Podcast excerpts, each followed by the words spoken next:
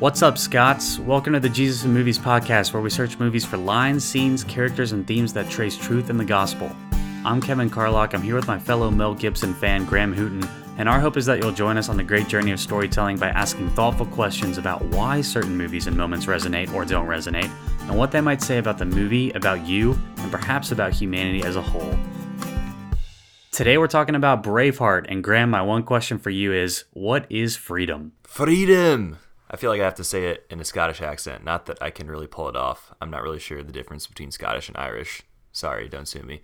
But it's a great question. I feel like we've got a couple different versions of freedom in this film. We've got civil slash uh, political freedom from the tyranny of the English. And then we also got this individual personal freedom that I think we get to see developed over the course of the film. So multiple uh, instances of freedom, maybe a little bit of different context, but nonetheless, a fantastic film. And I am thrilled to dive into Braveheart with you today.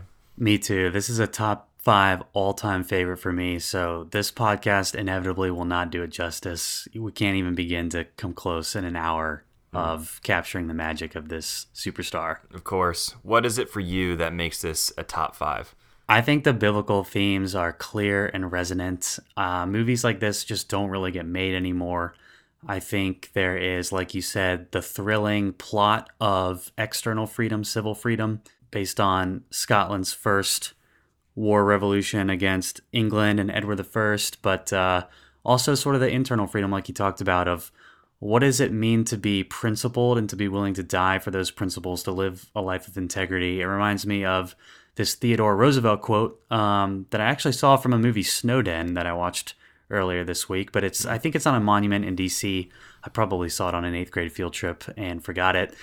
But this is what Roosevelt writes A man's usefulness depends upon his living up to his ideals insofar as he can. It's hard to fail, but it's worse never to have tried to succeed.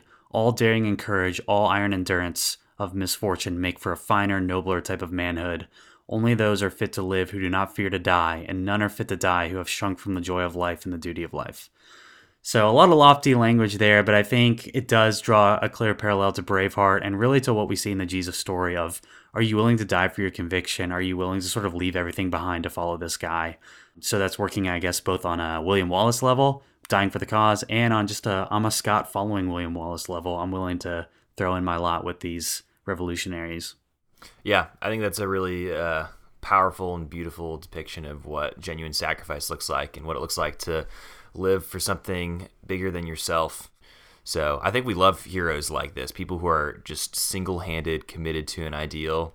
Reminds me a little bit of Captain America. Obviously, hero's journey, there's a ton of these different kinds of heroes, but I think one of the appeals of Captain America specifically is his undying commitment to his principles and similarly, similarly to Batman, uh, his ideal that he will never kill somebody, his 100% all-in commitment to uh, to that ideology. And so I think we like these characters. And this is not to say that uh, William Wallace is a one-dimensional character and that he doesn't struggle to make these decisions because he 100% does. But at the same time, he chooses the hard thing in the midst of adversity, and I think we all want to see a little bit of ourselves in that, even if uh, it's it's hard to see.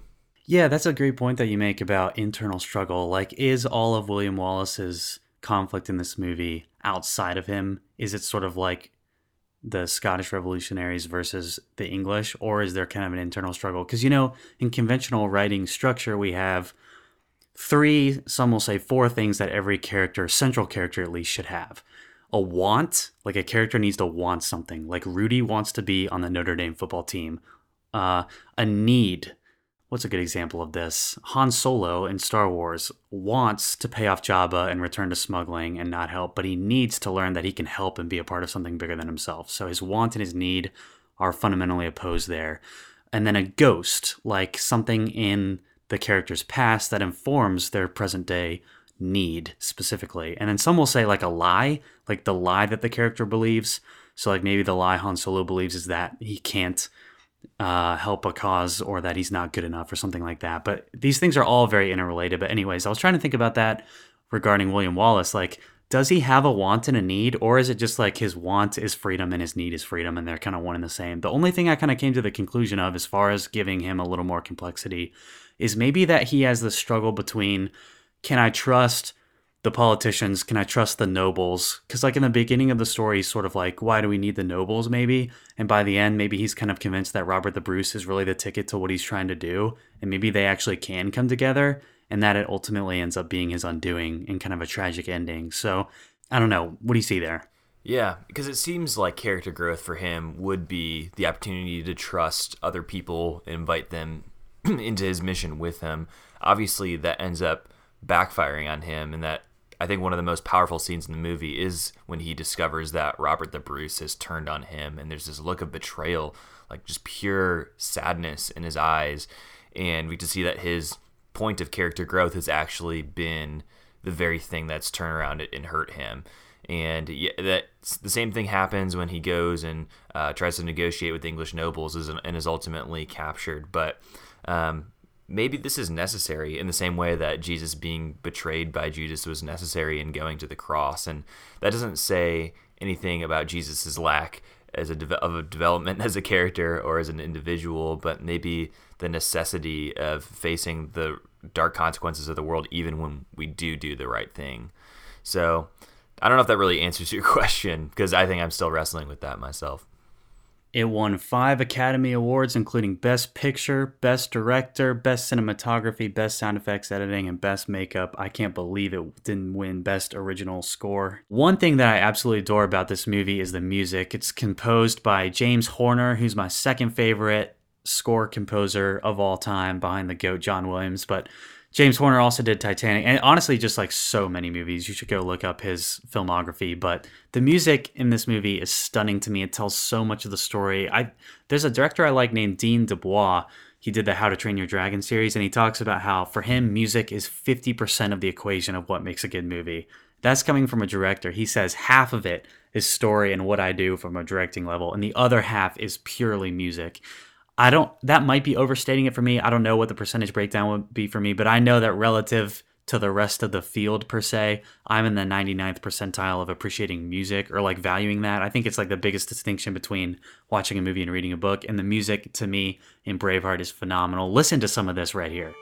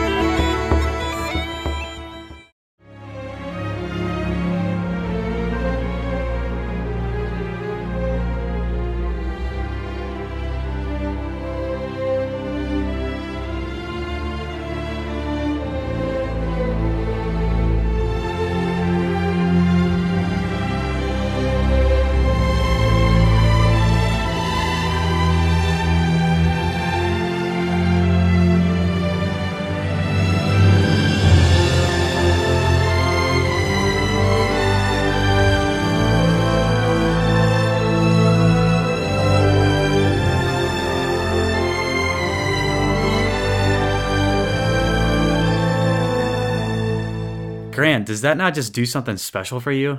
It makes me want to learn how to play the bagpipes. Uh, I think it's interesting when we think about the bagpipes because you hear a lot of them in this film. And when do we hear them now in modern movies? I was immediately brought to police funerals or like police parades. I don't know. It brought me back to the uh, the Dark Knight. Yeah, it brought me back to the Dark Knight a little bit. It made me think of The Departed as well but there's something ominous but also really beautiful and powerful about uh, the bagpipes and gallivanting through the hills. It actually it also reminded me of a song I've been listening to a lot called "Future Past" by John Mark McMillan. Um, he's a great worship artist and releases a lot of good music. You should go check him out. But uh, that song starts with a little bagpipes intro, which it almost like when you hear bagpipes, you think, at least for me, I think fog in the middle of Scotland, and I'm all in on it. Yeah, the bagpipes are cool. I also love the strings, and I think the movie just does a great job of tying the musical themes or the leitmotifs to the characters in the moment so that when they come back, we sort of know there's a subconscious connection of music and story. But I've seen this movie many, many times. I want to hear your thoughts. you know, uh, funny thing, this is my second time watching this movie. I forget how long it is. A solid three hours of just we're going in. Yeah, it's bloated. One of the things that uh, stuck out to me is that the famous Braveheart, like William Wallace speech at Stirling, is only halfway through the movie. I was like, that has to be with like 20 minutes left. Not even. Yeah, it's, it's early. and so um, that that stood out to me. I think just the fact that they, like you said, they don't make movies like this anymore. I was reading that the Battle of Stirling took six weeks to film, and they had 90 plus hours of footage, and they hired. I think a bunch of Scottish reserves in their military to come fill in as the extras. And so there's something that's really authentic and real about this non CGI film that is purely natural and, and the fact that they're taking thousands and thousands of extras and throwing them into this great land of Scotland. But I think it's uh, awesome. It makes me it, it brings me back to like Wild at Heart by uh, John Eldredge. I think for young men, it's kind of a uh, man. I would love to live that life of riding through the Scottish Highlands with Murron on the back of my horse and you know not even wearing underwear. Um, but I really enjoy the film. I think it's it is long. It I would say it is bloated and it could stand to lose half an hour. But other than that, uh, it's hard to argue with this classic. Oh man, yeah, there's a lot I want to touch on there. First, I agree with you about the authentic feel and tone of the movie, although I will say, as a caveat, a lot of the battle stuff was shot in Ireland. Ooh. And there are some serious historical inaccuracies. For instance, the aforementioned Battle of Stirling was the Battle of Stirling Bridge, and all of the historians and critics have said, you know, you would think that you might show a bridge in the Battle of Stirling Bridge. Mm. The lines and the dialogue don't feel long, like the actors don't feel like they're overindulging. It feels like the director, uh, Mel Gibson, is kind of overindulging at points. Like it seems like sometimes we just get at least one too many back and forth cuts on. For instance, the one that I always feels like takes way too long is when Mel Gibson, William Wallace rides back into town after Murron's been executed, and he's like taking out the uh, English guards for the first time. Remember that back in his home little village? It just seems like that takes forever. Right. Okay, hit me with your Lazarus Award for the high key gospel moment of Braveheart. So my Lazarus Award goes to William Wallace's speech at the Battle of Stirling for presenting yourselves on this battlefield. I give you thanks. This is our army. To join it, you give homage. I give homage to Scotland. And if this is your army, why does it go? We didn't come here to fight for them. Oh, the English are too many.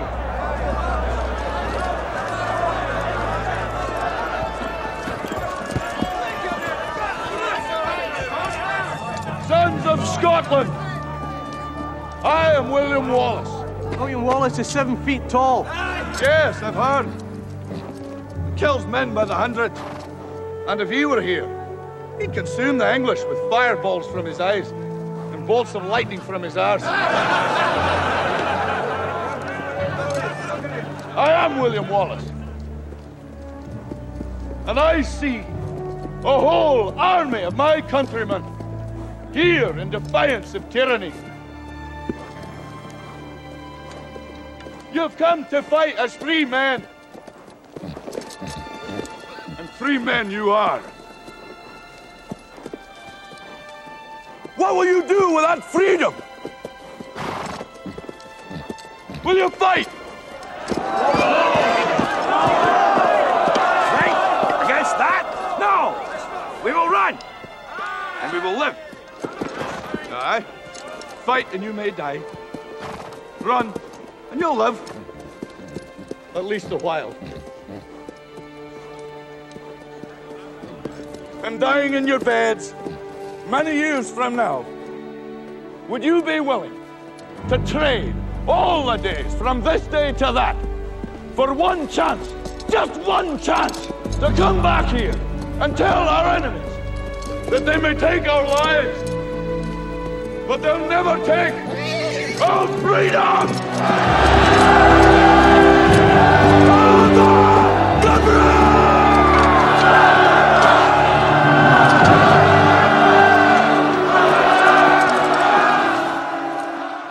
So this is a major turning point with the popular tide in Scotland, um, and probably the most famous scene in the entire movie. Um, and I think there are two main appeals that Wallace makes in this really famous speech. Number one, I am William Wallace. You've heard legends about me, and I am with you.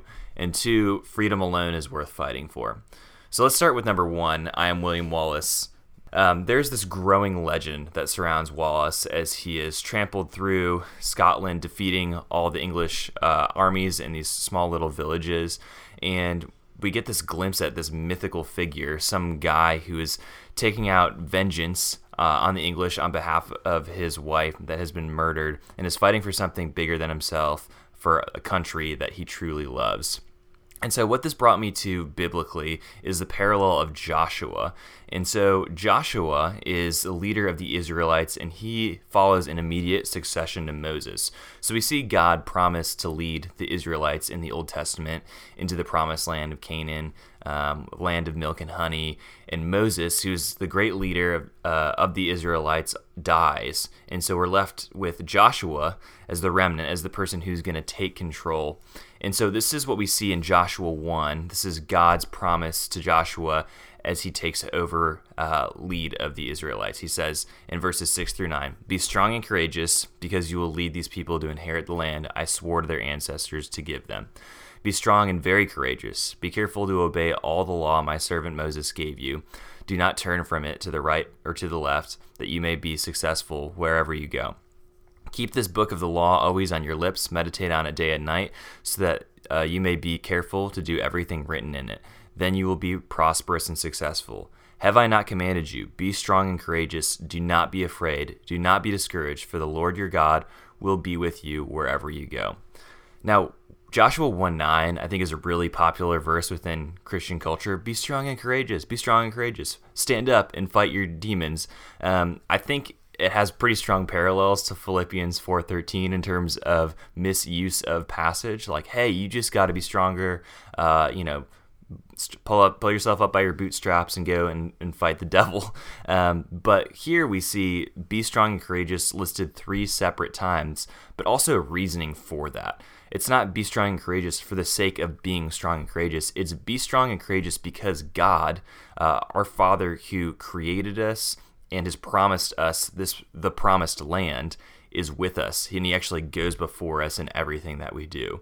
And so it's not hey go and accomplish this impossible task just by trying harder than everybody else. It's hey i am going to lead you in accomplishing this impossible task. And in being fixated on god and god's law we get the the beneficial consequences of that decision to stay close to him, um, which is ultimately entering into the promised land. And similar with William Wallace, it's not men like be strong and courageous. You just need to pull yourself up by your bootstraps and uh, learn how to fight the English. It's hey, I, William Wallace, the one who conquers and defeats Englishmen, am with you. Would you not follow me into the battle? Because if I'm on your side, there's no such thing as true failure. And so I think that's the number one main point that Wallace hits in this speech. Any thoughts on that one so far? Yeah, I think this sense of principle and ideals is extremely biblical, right? Like we see over and over and over, Jesus does not care about numbers in the way that he cares about how things are done and why they're done, right? We see this in the local church. It's not about making room for one more person at all costs. It's about being faithful with what you've been given, time and resources. So that's one thing I think this movie argues and that speech argues that's really, really great. And fun fact, I actually gave that speech at a high school volleyball state championship uh, when there was a fire drill and everyone had to like evacuate into the parking lot. And I was just listening to the soundtrack with some of my friends in high school and we were kind of bumping it. And one of my friends kind of egged me on to like open the sunroof and stand up in the driver seat and just like give the Braveheart speech. And I can't believe I actually did it, but I did. I 100% can believe that you did it. I wish you had. Really? I wish you had the face paint.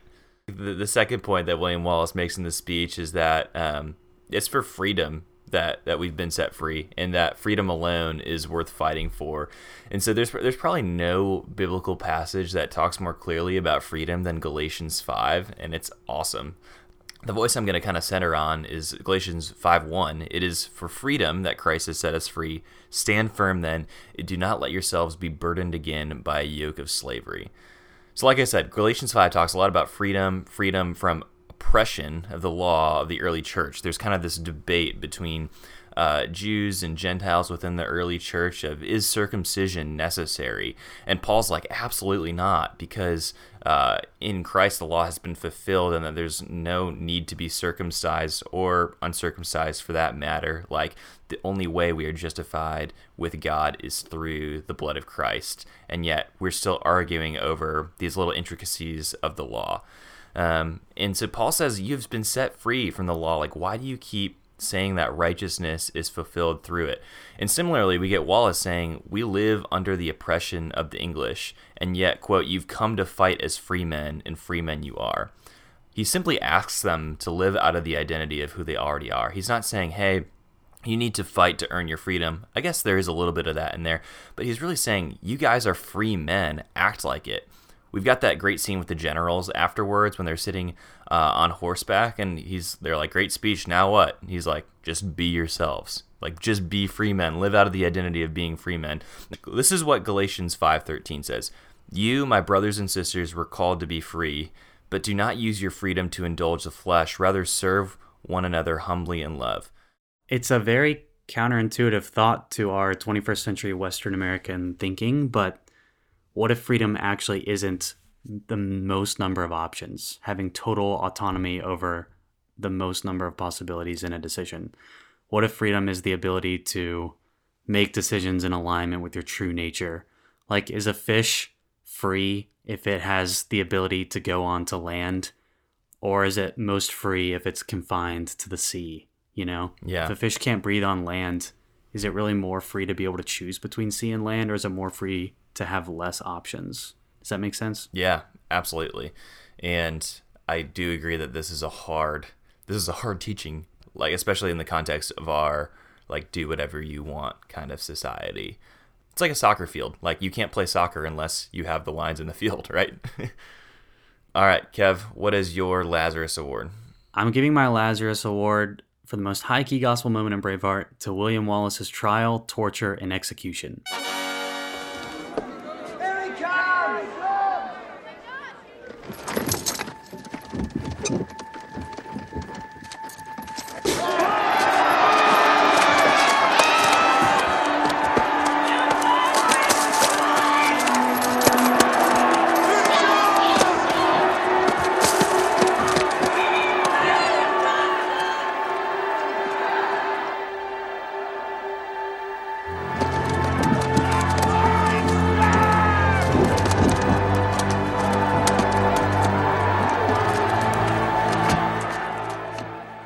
Is pretty straightforward. The parallels here are frankly relentless. You can tell that Mel Gibson has an affection for the Jesus story by these final sequences and shots and the way that it's all constructed. So I'm just going to read some of the story of Jesus' trial, torture, and execution from Matthew 26 and 27. Then those who had seized Jesus led him to Caiaphas the high priest, where the scribes and the elders had gathered, and Peter was following him at a distance as far as the courtyard of the high priest, and going inside he sat with the guards to see the end. Now the chief priests and the whole council were seeking false testimony against Jesus that they might put him to death, but they found none, though many false witnesses came forward. At last two came forward and said, This man said, I am able to destroy the temple of God and rebuild it in three days. And the high priest stood up and said, Have you no answer to make? What is it that these men testify against you? But Jesus remained silent. Going to chapter 27 here. When the morning came, all the chief priests and the elders and the people took counsel against Jesus to put him to death. And they bound him and led him away and delivered him over to Pilate the governor. Verse 13 Then Pilate said to him, Do you not hear how many things they testify against you? But Jesus gave no answer, not even to a single charge. Verse 27 Then the soldiers of the governor took Jesus into the governor's headquarters, and they gathered the whole battalion before him, and they stripped him, and put a scarlet robe on him, and twisting together a crown of thorns, they put it on his head, and put a reed in his right hand. And kneeling before him, they mocked him, saying, Hail, King of the Jews! And they spit on him, and took the reed, and beat him on the head.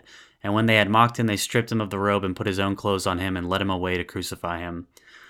This is a long story. You can read it in all four gospel accounts, but the parallels here are specifically William's betrayal by the nobles and Lord Craig, you know, it's by the insiders. It feels very much like Judas. It wasn't that the English got to him, it was that William gave himself up to the nobles. Mm-hmm. Uh, William's silent refusal to recant before the English council, like all of these whirling around accusations and testimonies and reports, and Jesus is just silent, just as William is silent.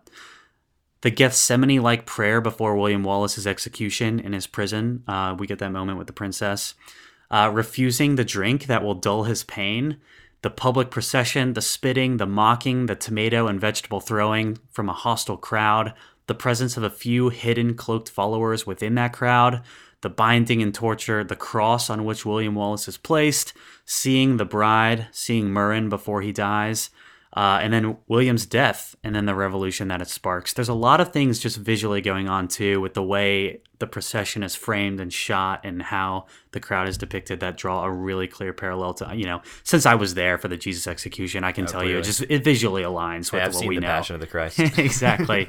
uh, which is also Mel Gibson. So, you know, yeah. no surprises here in some ways. But that's my Lazarus Award. Yeah, it's a pretty clear one to one parallel. And like we said, like Mel Gibson is also the director of The Passion of the Christ and um, has talked a lot about his personal Catholic faith and wanting to portray that on screen. You were actually the one who's telling me that he's working on a sequel for The Passion of the Christ. Yeah, it's slated for 2022. Apparently, it's in its third or fifth draft. There's conflicting reports on the internet. Oh, okay but yeah, I think even from him being wheeled into the village and having all this fruit and stuff thrown at him as uh, he's literally laid on a cross and beheaded. I mean, I guess they could have actually put him up on a cross and crucified him. That probably would have been the only other way to make it uh, an even clearer parallel. But it was interesting even to see him winning over the crowd at the end of his death. There is also um, you know, he's got his friends. He's got Hamish and uh, the Irish guy.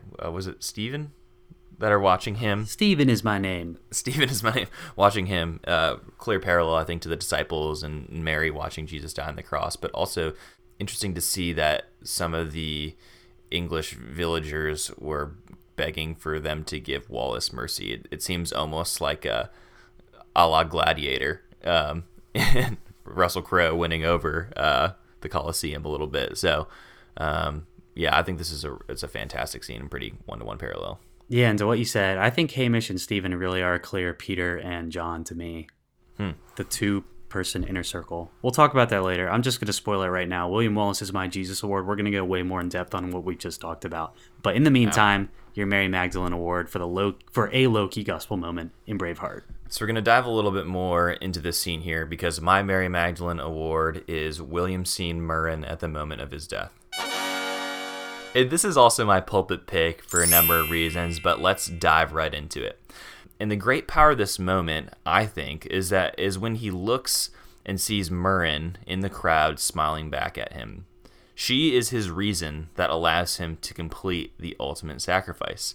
And so we're led from this scene to ask the question well, what was that for Jesus? Like when Jesus looked out into the crowd, uh, and clearly Murron here is a figment of her imagination, but metaphorically, like who was Jesus looking at? Who is Jesus' bride?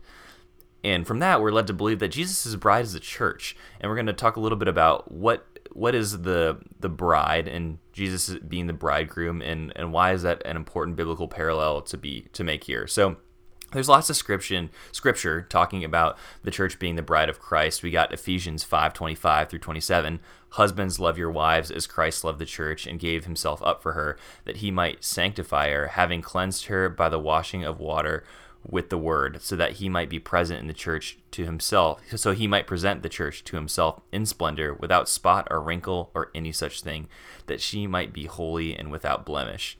So again, this is showing that Jesus is the bridegroom, the church is the bride, uh, and in this beautiful uh, death and resurrection that Jesus goes through, he actually purifies uh, the bride that he might be able to be face to face with her, that where she is without blemish.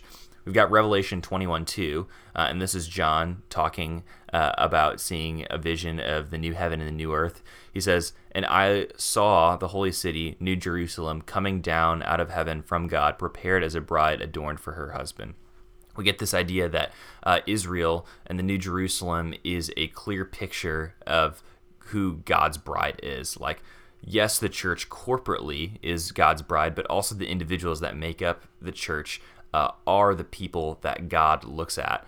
Um, as he's as the people that Jesus looks at as he's going to the cross, because those are the ones he truly wants to be reunited with. Those are the people that he truly loves. And finally, we've got Isaiah 62 5. For as a young man marries a young woman, so shall your sons marry you. And as the bridegroom rejoices over the bride, so shall your God rejoice over you. I think I'm a hopeless romantic, but I love watching YouTube videos of uh, brides walking down the aisle and then the groom reaction. I think it's become a lot more popular of a thing recently, but just the pure emotion uh, of being able to see the groom face to face with his bride for the first time um, and recognizing that she is mine and I get to spend the rest of my life with her. And what a beautiful gift that is. And that's undoubtedly one of the most, I think, emotional moments of a wedding and such a clear depiction of God's love for us. And so, just to close it out, um, there's this one song that I know Kevin and I love a lot. It's by uh, our church band where we went to church in college, a place called Lake Forest Davidson, and uh, this song called Immanuel's Land that I think really captures it well. And honestly, Kev, we might as well just pull the audio of the song and play it. The bride has not her garment, but her dear bridegroom's face. I will not gaze at glory, but on my King of grace. In this scene, we are Murron, a victim of the world's brutality, dead by the consequences of sin, and yet we see eye to eye with William Wallace, our bridegroom, dying our death that the two of us might once again be together. The understanding smile and the joyous hope reigns that now and forevermore William and Murron will be together. We, the church, look upon his pain face, the pained face of Jesus with hope that because of his sacrifice, we are now in right relationship with him and with the Father. We are William Wallace's bride. We are Christ's bride, and in that we get to rejoice the fact that we are now in right relationship with him, and we will be in right, right relationship with him fully in one day um, after death. And so, that's for me why this scene, uh, as William is looking Murron in the eye, going to his death, uh, wins both my Mary Magdalene Award and my pulpit pick. That's great. You know that I liked singing that song at Lake Forest. Probably good to note that it's not the lyrics are not original to Lake Forest. The song has existed before that. But I've got a question for you about specifically the relationship between William and the bride here. Is there any kind of way to extend the parallel into kind of the early early parts of the movie where William is courting Murron. Like what what might we say about how he pursues Murron as a bride before they're married?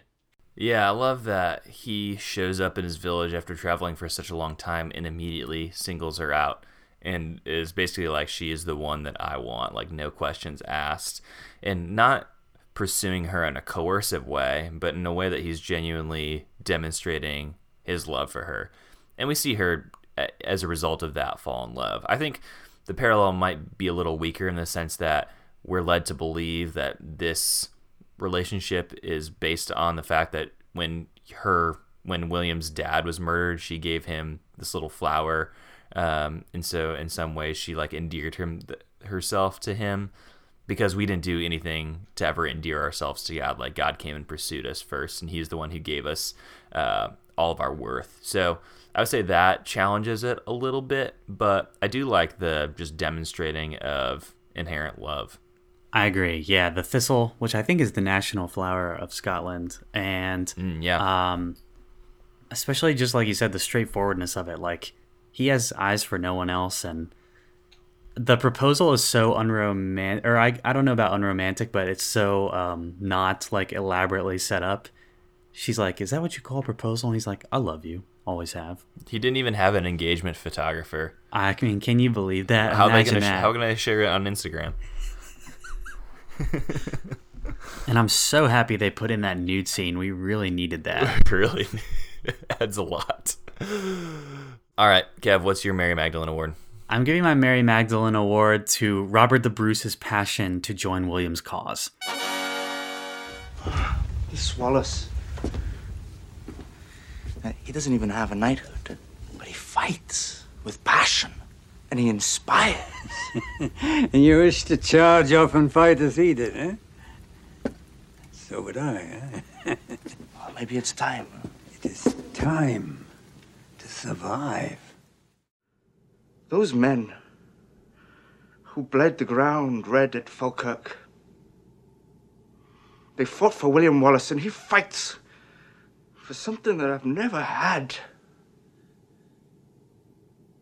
And I took it from him when I betrayed him, and I saw it in his face on the battlefield.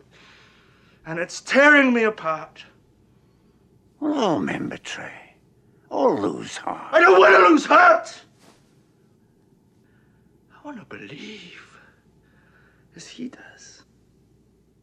This will be short and sweet here. So we see William Wallace rallying and inspiring several Scots and even the princess non Scots in this movie. But we get kind of two case studies, I guess, of how that kind of character change happens for someone who maybe didn't want to join him initially, but kind of does over the course of the story. And those two examples are Robert the Bruce and Queen Isabella. And so I want to talk about how Robert the Bruce is kind of won over by Jesus' passion here. I just want to read Matthew 7 28 to 29. And when Jesus finished these sayings, the crowds were astonished at his teaching, for he was teaching them as one who had authority and not as their scribes. That's a very short couple of verses there that sort of gets at how Jesus had this I don't know if charismatic is the right word, but the sense of awe that when people heard him who had never heard him before, there was this incredible authority and uniqueness to Jesus' way of doing things that was revitalizing, maybe challenging, polarizing, certainly. And I think Robert the Bruce gets a sense of this guy is different. Like William Wallace, he's not just like the other guys that we've sort of politically dealt with in the past in deciding who to put our money on in our quest for the throne our meaning Robert uh, and his father, you know, the X number of Robert the Bruces who have gone before him past land and title because he didn't charge, as the movie says. But I think Robert really feels this sense of like maybe this guy does have something that I've never had, you know, and like maybe maybe this guy's sense of authority, um, his ability to rally people and excite them around a cause is something worth joining. Maybe this is actually superior to my quest for the throne. Yeah, I, I love that. I think there's a lot of biblical and also movie parallels that we see here. If we're doing a Paul Award for biggest comeback story, biggest turnaround, I think Robert the Bruce is the is a pretty clear victor there. I love that he just tastes something that is worth fighting for and realizes that like, hey, I want to commit my life to this. And I think the the denial um, in that betrayal scene is so powerful. Like when we think about Peter denying Jesus three times and weeping. And then there's the moment when Peter runs out on the shore and eats breakfast with Jesus. And Jesus asks me, like, asks him, Do you love me? Like, feed my sheep. He's like, Lord, you know I love you. And in many ways, Peter's denial of Jesus was incredibly formative in his own ability and willingness to go to the cross eventually and lead the early church. And so I think there's that parallel going on with Robert the Bruce as well, as he's kind of uh, faced with uh, a tough challenge and chooses to do it because he realizes that not doing it uh, would be like absolutely the worst option. I agree. I also think it's cool how the change happens in the heart and kind of goes inside out more so than Robert having like a mental epiphany or kind of intellectual observation of like, oh, I didn't understand that. It's more so like this conversation right here. I want what you want, but we need the nobles. We need them. Now tell me, what does that mean to be noble? Your title gives you claim to the throne of our country. But men don't follow titles. They follow courage. Now our people know you. Noble and common, they respect you. And if you would just lead them to freedom,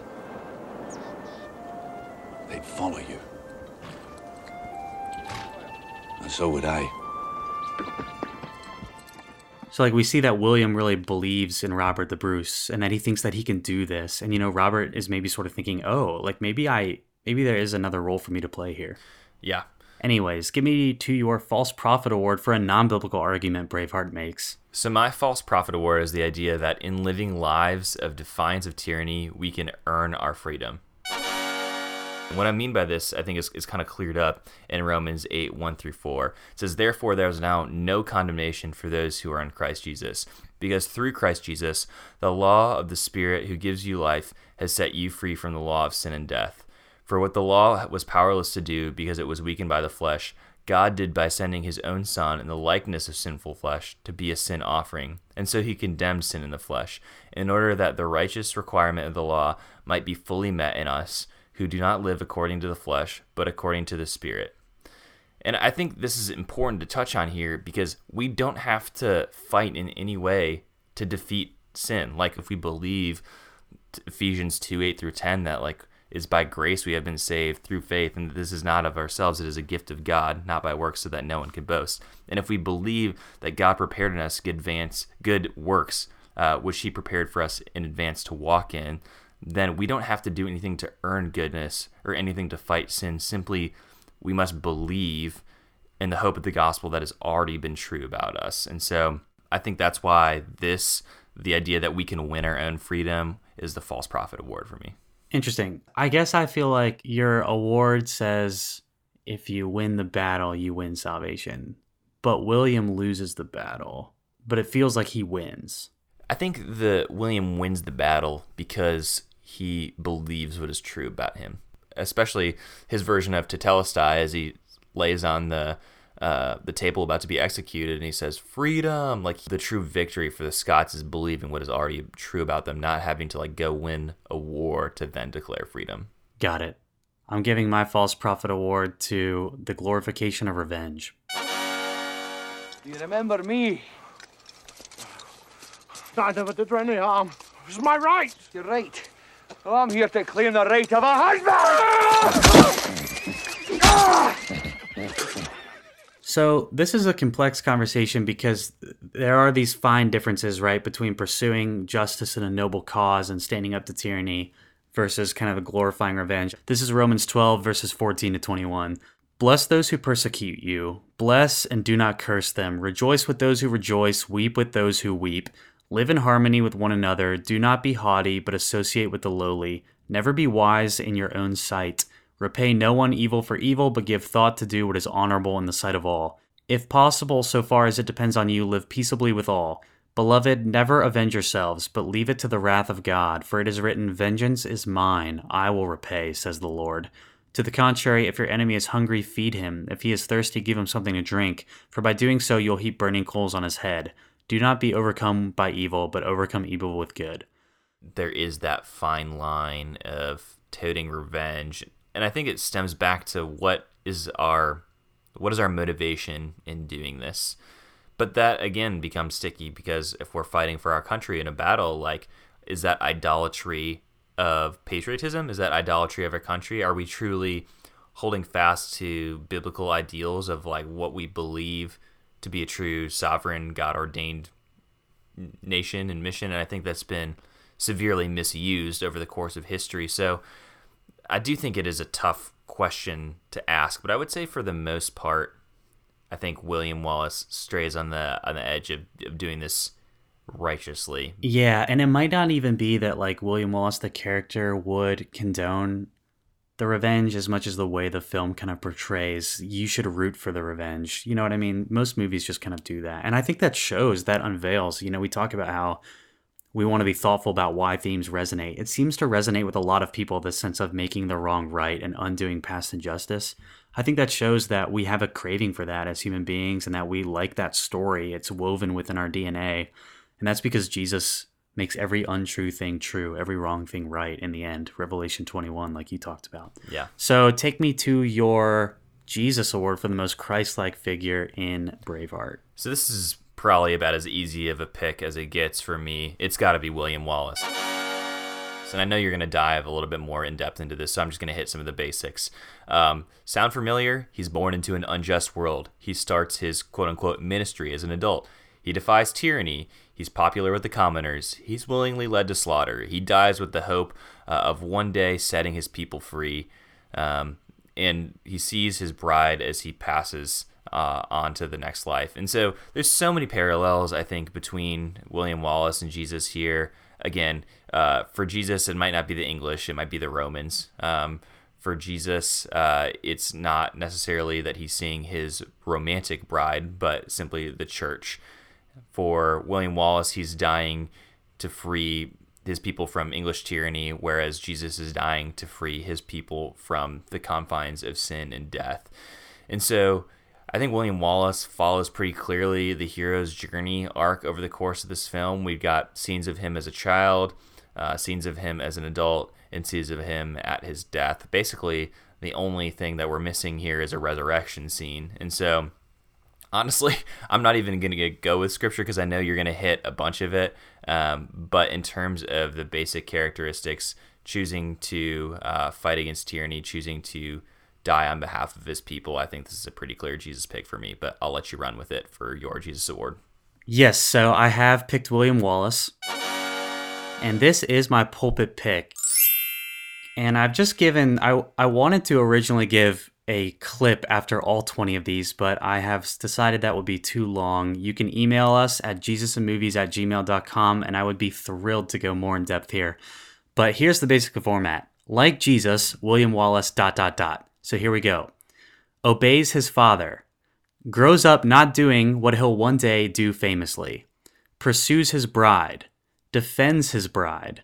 Enters an existing struggle.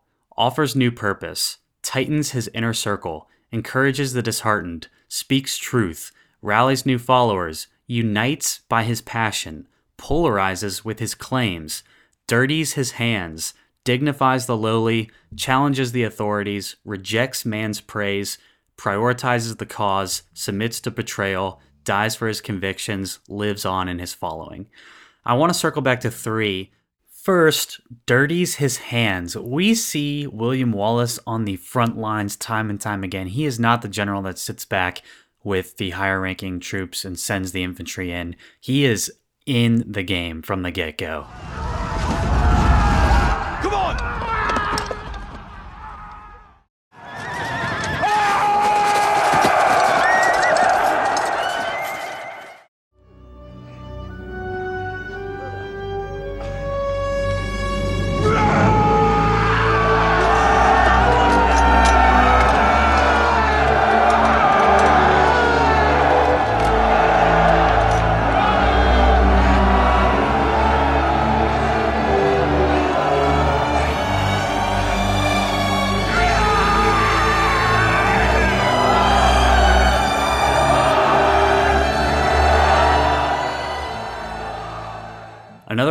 circle back to is polarizes with his claims. Does anyone know his politics?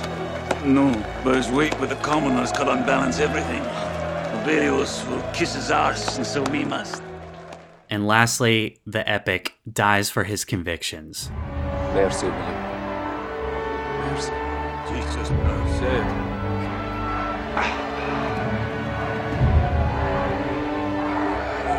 The prisoner wishes to say a word.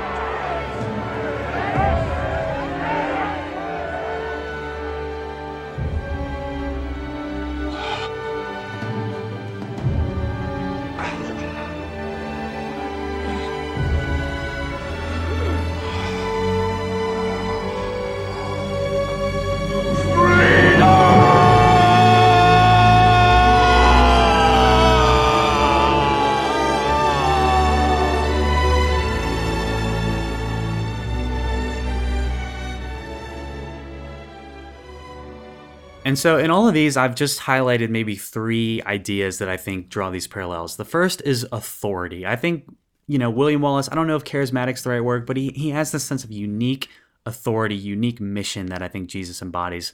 This is Luke 4, verses 32 to 37. And they were astonished at Jesus' teaching, for his word possessed authority. And they were all amazed and said to one another, What is this word? For with authority and power he commands the unclean spirits, and they come out and reports about him went out into every place in the surrounding region. Jesus had such a captivating stage presence. What do you think about that? Yeah, 100%. I think the growing legend of who is this man and people coming out of the woodwork. I love that there are moments in Braveheart where the Scots are like, there are people coming out of the villages just to join him. And I think we see that very much with Jesus, people coming from all over. And I definitely agree with that. The second one is controversy. And to this, I've turned to John 7.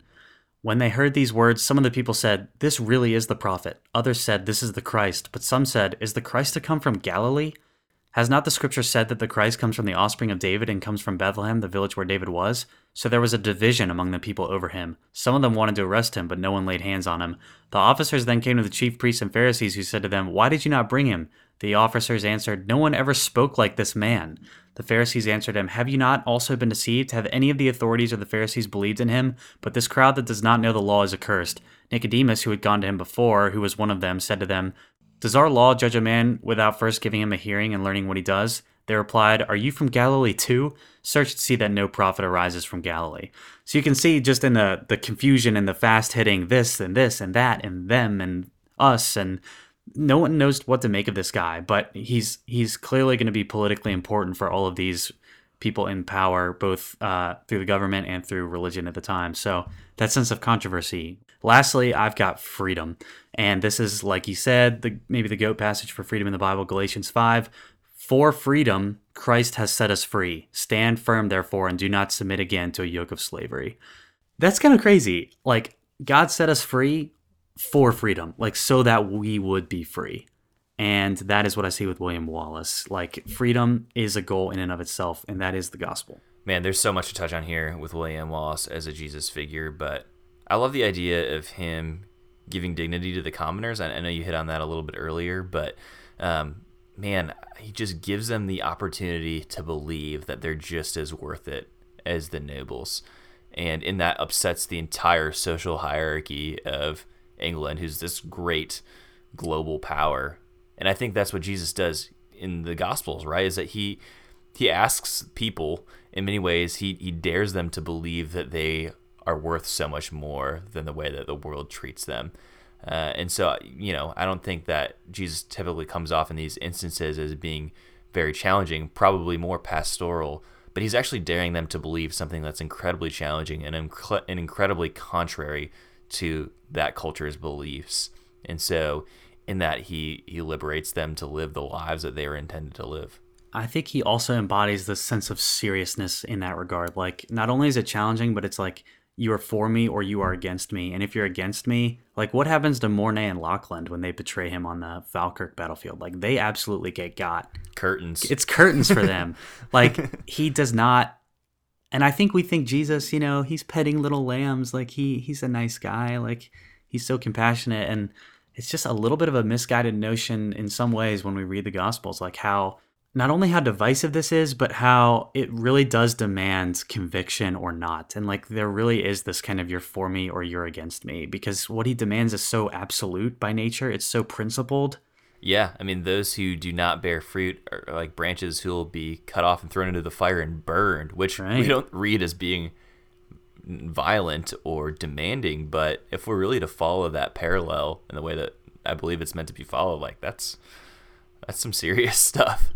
Yeah, and especially when you look in the Hebrew Bible, you see a God who's willing to really deal consequences for wrong action against him, especially from within his own. And and so much to the point that people think, you know, how could the God of the Old Testament be the same God as the New Testament? Like people have this age old question of like, how could this even be the same God? Like there's no way the God of Israel is the same as Jesus because they are fundamentally different in their approach to violence and compassion and things like that. And, you know, somehow we're to reconcile it this is one and the same and that maybe when we take Jesus a little more seriously, we see that he is this William Wallace figure who's on the front lines and is slicing people open with a sword and extreme with consequences. You know, go read Joshua, go read Numbers. So that's it for the awards, and now on to the Q&A. But first, an announcement. Need new running shoes? Want to support a local business? Omega Sports sells running shoes and a variety of athletic apparel and equipment both in stores and online at omegasports.com. For online orders of at least $90, they offer free shipping everywhere and use the redemption code JIM for Jesus and Movies. Doing so gives you 10% off your purchase and another 10% towards our production costs. Again, that's omegasports.com, code JIM for a discount and to support us. Now onto our Q&A and guest submission, and we have with us Mac Harris from Charlotte, North Carolina. Mac, how are you doing? I'm pretty good. I'm pretty good. Thanks for having me, Kevin Graham. Yeah, of course. So, could you share with us a way you've seen God reveal himself or the gospel or capital T truth to you and something you've read or watched or listened to lately? The most recent season of The Mandalorian, and one of the one of the cool things for me was seeing kind of the conclusion for now of the relationship between Grogu, Baby Yoda, and Mando. You have this moment where he's saying goodbye to Baby Yoda for possibly the last time. And Baby Yoda reaches out he touches the helmet, and no words are spoken, but Mando knows exactly what to do, and he uh, he like lifts his, his helmet off, and for the first time, uh, Grogu gets to see uh, Mando's face, and it's kind of this like father son relationship that they've been developing, and, and Grogu is able to reach out and touch Mando's face for the first time. But um, all that to say, I think it's a really cool uh, kind of picture of what Jesus invites us to do with kind of the armor and the the walls that we put up in our own life, and it's it's convenient that Mando's got this literal armor that he wears and this little helmet that protects him and it saves his life over and over and over again. Um, but it's just this this cool picture of of how um, you know Jesus invites us to you know take off the old self and put on the new self, and to to put off um, the things that we have built up around our lives to kind of protect us from the world around us, and that that His love kind of pierces through all that and and encourages us to to take off the things that we have put on and. Uh, to let him reach out and touch the real us and kind of see the real us and love the real us. So I thought it was a really cool, a really beautiful moment. I love that. I feel like there's uh, there's there's a couple ways to look at it, right? Like we are Yoda reaching out in like, or I guess God is Yoda reaching out and touching us, and we take off our armor for Him. Or you could kind of reverse those roles, right? Like God coming in the form of Mando and then like taking his helmet off, he reveals the person of Jesus through which we get to see him more clearly. Totally, yeah. The incarnation, uh, and and he's been the guardian the whole time, right? And so there's kind of you can you can go either direction with it. I totally agree. Okay, well, thanks for thanks for chiming in, Mac. Thanks for uh, submitting this week. Oh, thank y'all so much for having me. Yeah, thanks, this man. this is awesome. Y'all, y'all do so much fun fun stuff on the show. So y'all are awesome. Well, we appreciate it. That's Mac Harris from Charlotte, North Carolina. You Full can time. always email us at jesusandmovies at gmail.com, and we would love to have you on or receive a submission, written or audio. So, on to the next. Sadly, we have to stop the discussion there, but before we close, here's a quick shout out to all of our supporters on Patreon who make this discussion possible Andy Simmons, Ben Dunbar, Bess McLaughlin, Clay Young, Courtney Carlock, Craig Carlock, Kristen Carlock, Daniel Lee, Graham Hooten, Heather Carlock, Jackson Carlock, Jacob DeRizio, Janet Hooten, John Pabone, Ken Hooten, Kim Streamer, and Mike. Thank you so much for your support. Our monthly production schedule is posted on our Instagram at Jesus and Movies. February schedule will be up soon. Give us a follow and a like so you can see what movies are up next. If you'd like to support the Jesus Movies podcast, Patreon is our preferred way of support. For $1 a month, you can become a patron and pick the movies, get shouted out on the podcast, and featured on our Instagram. So if you'd like to join the group, please do so at patreon.com slash Movies or on the free Patreon app. Anyone can always write us at jesusandmovies at gmail.com, and that is our preferred way of communication. And lastly, if you're listening on Apple, we would really appreciate it if you would take the time to give us a review, even if it's just to give us a, a star ranking out of five. Let us know what you think. That helps us to learn more about what's working and, and what isn't, as well as to reach new people. And, and the feedback is helpful, so Graham and I would really be appreciative of that. Thank you all so much for joining us on the Jesus Movies podcast, and we hope you found some goodness, truth, and beauty. Know that, like William Wallace, Jesus died to win your freedom once and for all, and we'll see you next week.